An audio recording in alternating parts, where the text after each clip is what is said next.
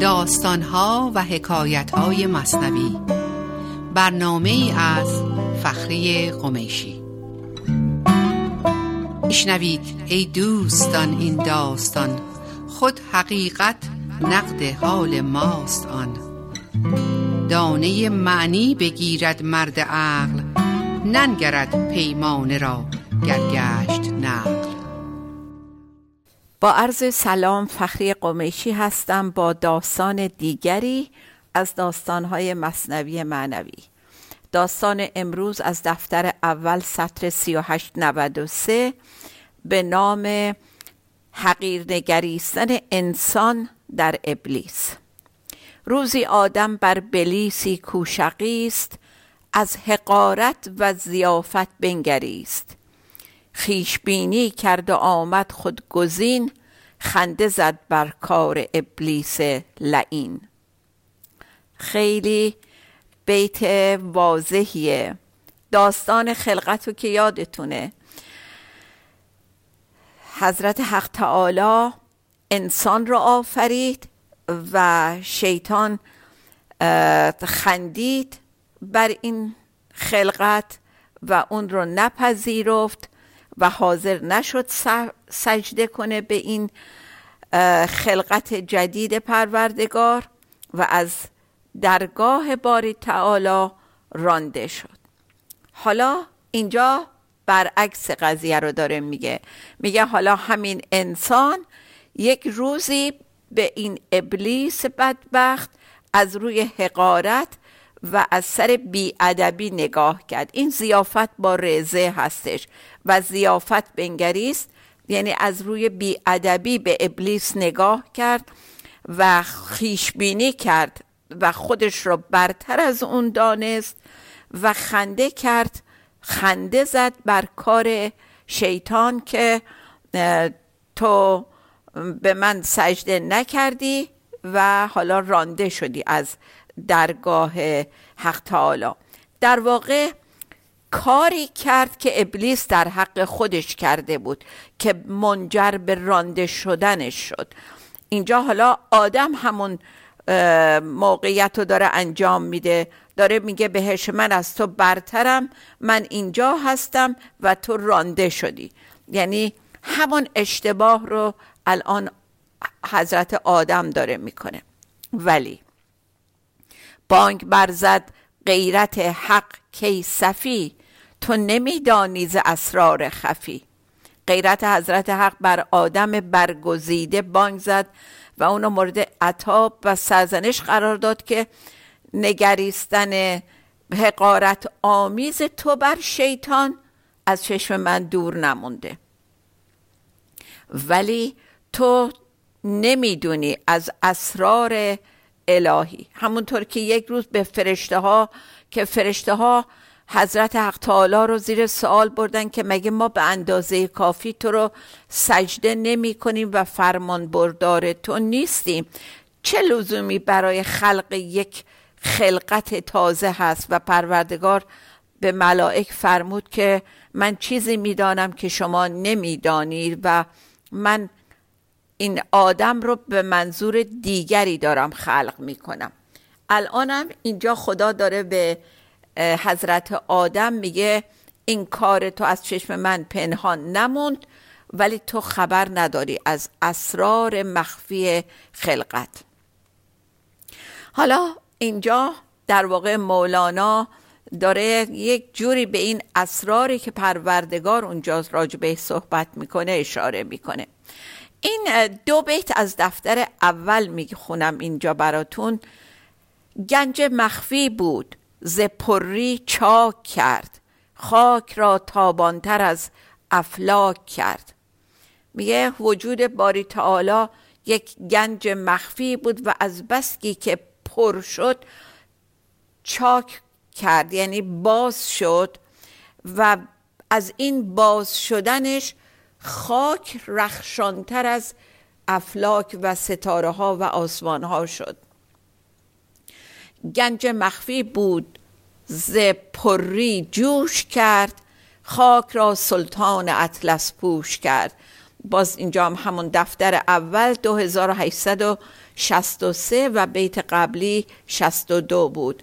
باز داره میگه که گنج وجود پروردگار فوران کرد و از فورانش خاک سلطان اطلس پوش شد. یعنی پر شد از در و گوهری که از این گنجینه بیرون ریخت.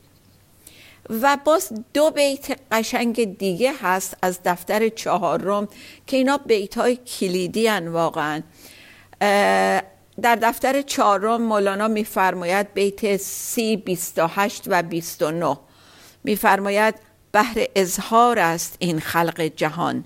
تا نماند گنج حکمت ها نهان کنتو کنزن گفت مخفیین شنو. جوهر خود گم مکن اظهار شو. این اصطلاح کنتو کنزن و کنزن کلا یعنی یک گنج نهانی بودم من که بایستی آشکار می شدم و برای آشکار شدن گنج نهان خودش پروردگار انسان رو انتخاب کرد. چون سعی کرد که این امانت رو به تمام مخلوقات بده همطور که حافظ فرمود. و هیچ کس حاضر نشد این بار امانت رو بگیره به جز انسان. و انسان معمور شد که گنج درون پروردگار رو که به امانت بهش سپرده شده آشکار کنه. دوباره مولانا بر میگرده به داستان خودش و میگه که از زبان حق تعالی رو به حضرت آدم. میفرماید پوستین را بازگونه گر کند کوه را از بیخ و از بن برکند. میگه که اگه ورق برگرده یعنی اگر این ابلیس که تو الان اینجوری میبینیش اگر بنا به امر من به خواست خود اون حاضر بشه که توبه بکنه و برگرده از این راهی که رفته و همین پوستین را بازگونه بکنه ورق برگرده اون وقت قادره که کوه رو از جا در بیاره و پرده صد آدم آندم بردارد صد بلیس نو مسلمان آورد. میگه چه کارها که ازش برخواهد اومد. همینی که الان اینقدر حقیر شده به نظر تو. پرده های پنهان رو باز می‌کنه و از بین ابلیس ها صدها مسلمان تازه می‌تونه بیرون بیاره و نشونت بده. در واقع داره به حضرت آدم میگه انقدر قره نشو و اینجوری نگاه نکن که تو نمی‌دونی پشت پرده چه خبره. گفت آدم توبه کردم زین نظر. این چنین گستاخ نندیشم دگر. حضرت آدم تنها کار خوبی که کرد اینجا توبه کرد. در حالی که یادتونه که اونجا شیطان حاضر نشد توبه بکنه. برا همین به درد فراغ از حق گرفتار شد.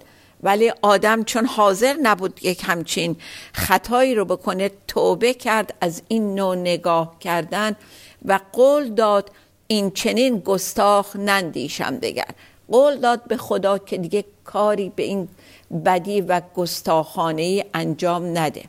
یعنی همه ما در روز ازل همچین قولی رو به خدا دادیم که این کار رو نکنیم. و حاضر نیستیم اون تنبیه که دوری از خداست و سختترین و دردناکترین تنبیهیه که خدا برای ما می‌تونه بفرسته دوچار نشیم. بگذران از جان ما سوء القضا و مبر ما را اخوان رضا. تلختر از فرقت تو هیچ نیست بی پناهت غیر پیچا پیچ نیست. از قول انسان مولانا میفرماید که به خدا دعا می‌کنیم که این اتفاقات بد رو از ما دور کن یک همچین اتفاقی که منجر به دوری ما از تو بشه. هر کاری که باعث بشه ما از تو دور بیافتیم اینا از ما دور کنین اتفاق رو و نگذار که ما از برادرانی که در راه رضا و تسلیم تا هستن دور بیافتیم. برای اینکه هیچ دردی تلختر از دوری تو از فراغ تو نیست. و اگر که ما دور بیافتیم و بی پناه بشیم از پناه تو اون وقت هیچ کاری جز پیچیدن در خودمون در دردهامون در گره هایی که با دست خودمون می‌زنیم برامون نیست. یعنی آن زمان که از تو دور بشیم میافتیم تو یک گره کوری که بیرون اومدن از اون واقعا کار سختیه و این یه دعاییه که همه ما باید بکنیم که بلای بد رو از ما دور کن که اون بلا نتیجهش دور شدن از خودت باشه. یعنی جان ما را از این نوع قضا و قدرها رها کن. رخت ما هم رخت ما را راه زن جسم ما مرجان ما را جامه کن. در واقع اینجا مولانا داره میگه که همه چیزایی که جمع می‌کنیم دورمون چند بار این صحبت رو کردیم که رخت در ادبیات قدیم منظور لباس نبوده. تمام دارایی تمام چیزهایی که هر کسی داشته. مولانا میگه همین داشته هامونه که رهزن داشتنمون میشه. یعنی به دست خودمون خودمون از بین بردن میشه. و جانمون رو به دست خودمون از بین می‌بریم. و شاید بیت بعدی بهتر اینو باز کنه براتون. زان که جان, جان خود واصل جانان نبود. تا ابد با خیش کور است و کبود. زان که جان خود واصل جانان نبود. تا ابد با خیش کور است و کبود. اون جانی که نخواد به جانان برسه تا قیامت در سیاهی و درد و کوری و کبودی هم همیشه صحبت کردیم یعنی درد یعنی زخم یعنی یک چیز فوق العاده طاقت فرسا. اگه جانمون در راه رسیدن به جانان نباشه این سرنوشتمون میشه. خب یک تنفس کوتاهی بگیریم و برگردیم برای بقیه صحبت امروز. با ما باشید.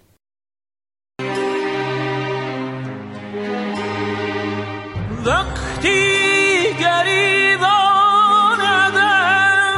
با دست خلقت میدرید وقتی ابد چشم تو را پیش از ازل می آفرید وقتی زمین ناز تو را در آسمان ها می کشید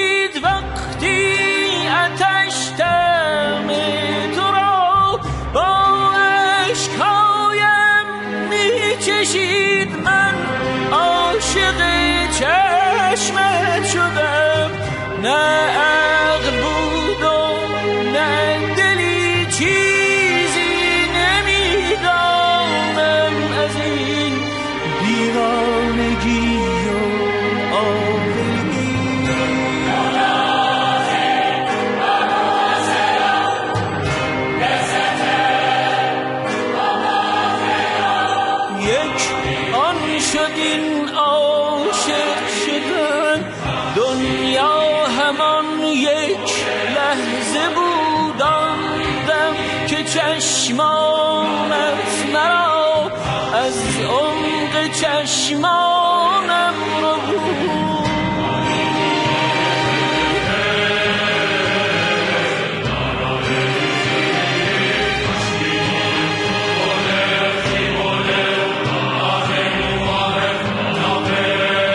وقتی که من عاشق شدم شیطان به نامم سجده کرد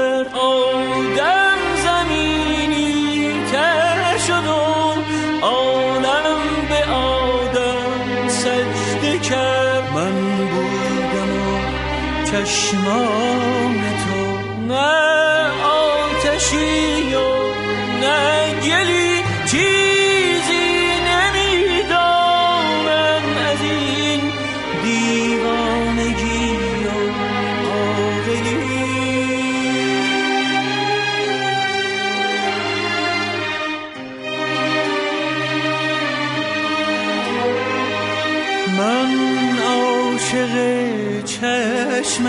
شدم. شاید کمی هم بیشتر چیزی در آن سوی یقین. شاید کمی هم کیشتر آغاز و ختم ماجرا. لمس تماشای تو بود. دیگر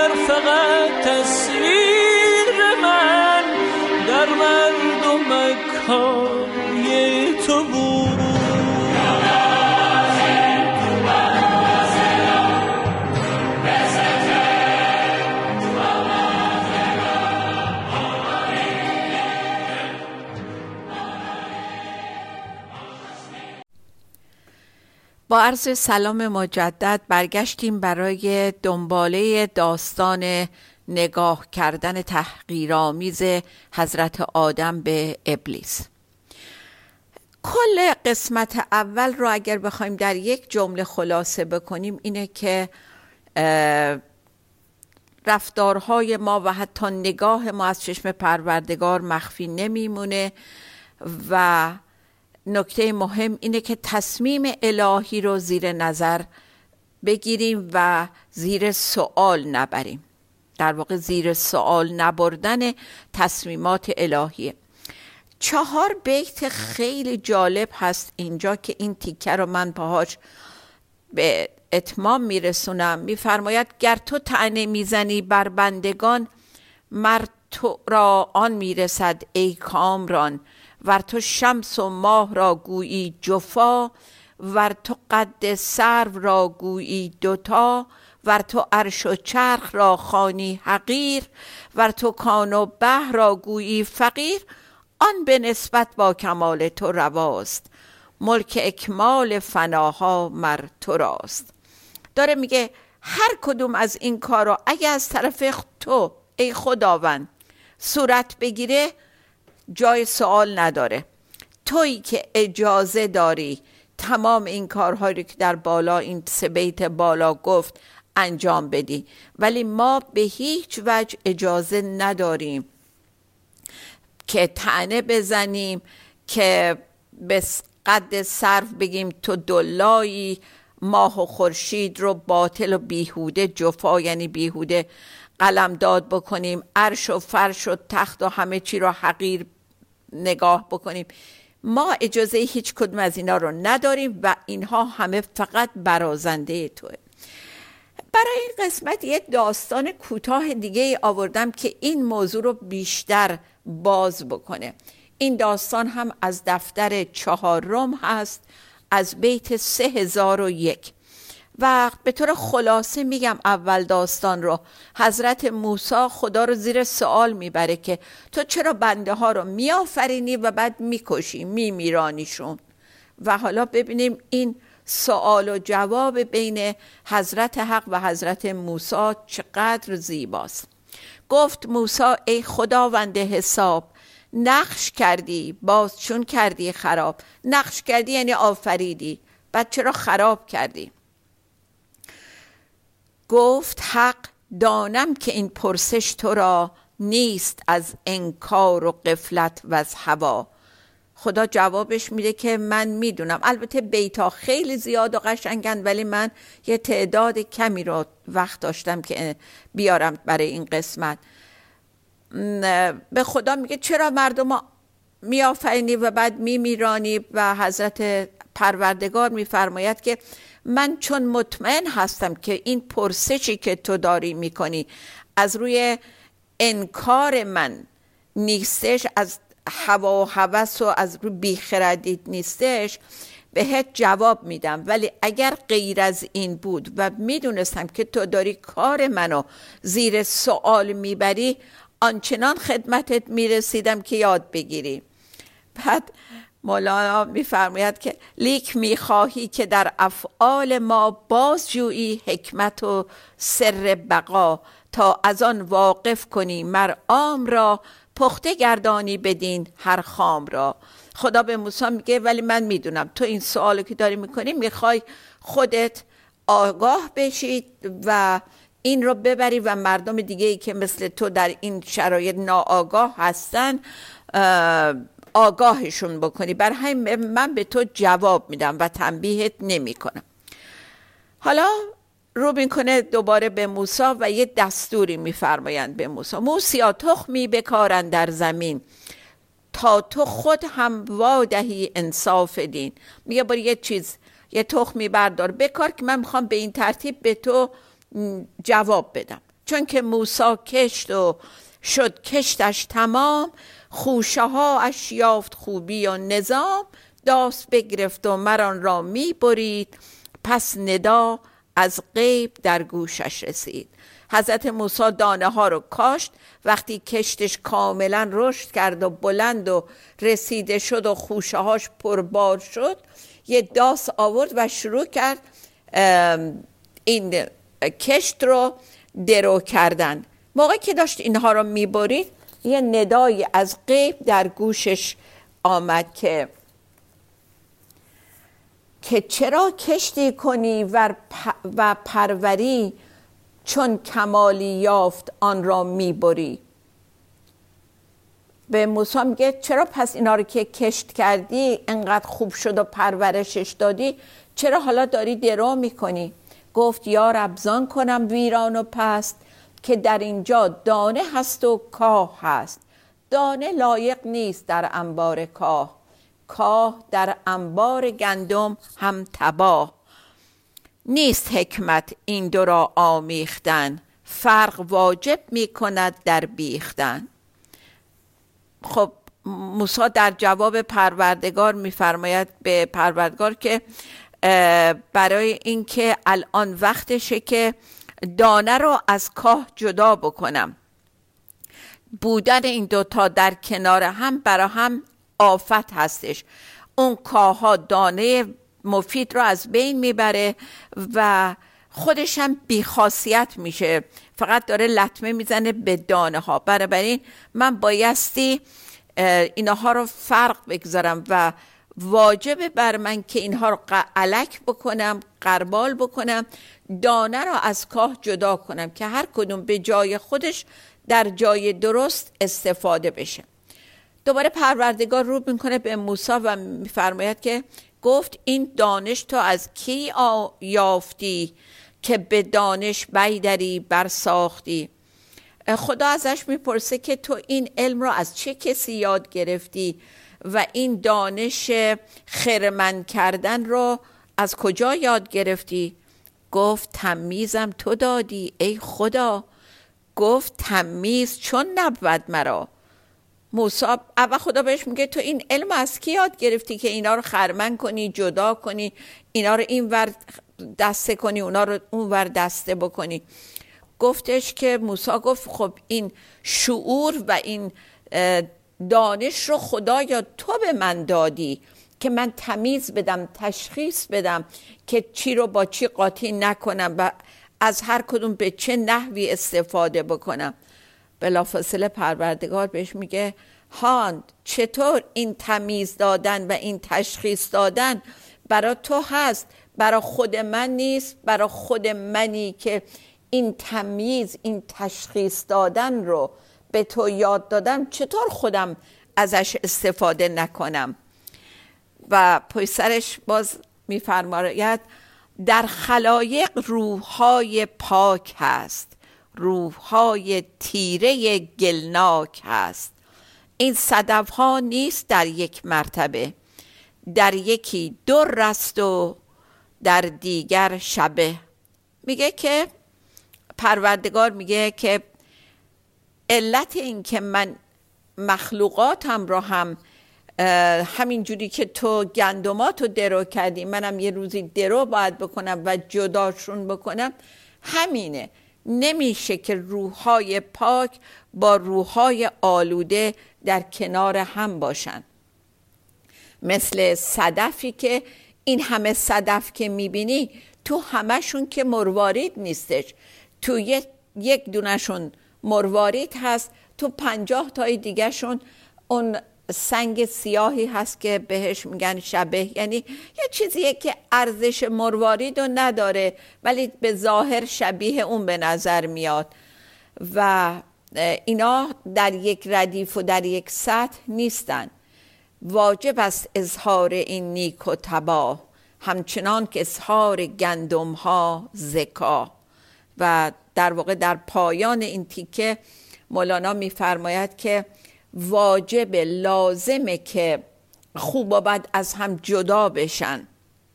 همونطور که دانه گندم باید از کاه جدا بشه. کل داستان یعنی هر دو قسمت در قسمت اول و دوم داره یک نکته رو به ما یادآوری می‌کنه که حکمت خدا رو زیر سوال نبریم. هرچند که در نظر ما قابل تمیز و قابل درک نباشه.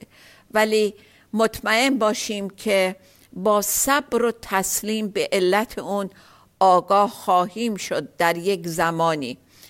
و اگر راست میگیم این شعار هر لحظه و هر روز ماست که راضیم به رضای تو آیا در عمل قادریم و حاضریم رضایت مطلقمون رو به اون چه که رضایت خدا هست نشون بدیم. هر بار که یک چرا میاریم برای کار خدا چرا برای من چرا این زمان چرا بچه من چرا زندگی من هر بار که چرا آوردیم تو کار خدا یعنی مقاومت قضاوت تسلیم نبودن و هزار و یک درد دیگه که پشت سر اینا میاد. وقتی یکیش اومد در درونمون مطمئن باشین تمام اون چیزای نادرست بعدی هم پشت سرش میاد. داستان امروزمون رو می‌خوام با یه بیت از همین قسمت به عنوان بیت پایانی ماه مارچ تموم کنم. بهر اظهار است این خلق جهان.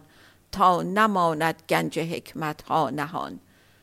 از دفتر چهارم سی بیست و هشت پس یادمون باشه مأموریت و وظیفه خیلی خیلی مهم و سنگینی رو پروردگار بر عهده ما گذاشته و اون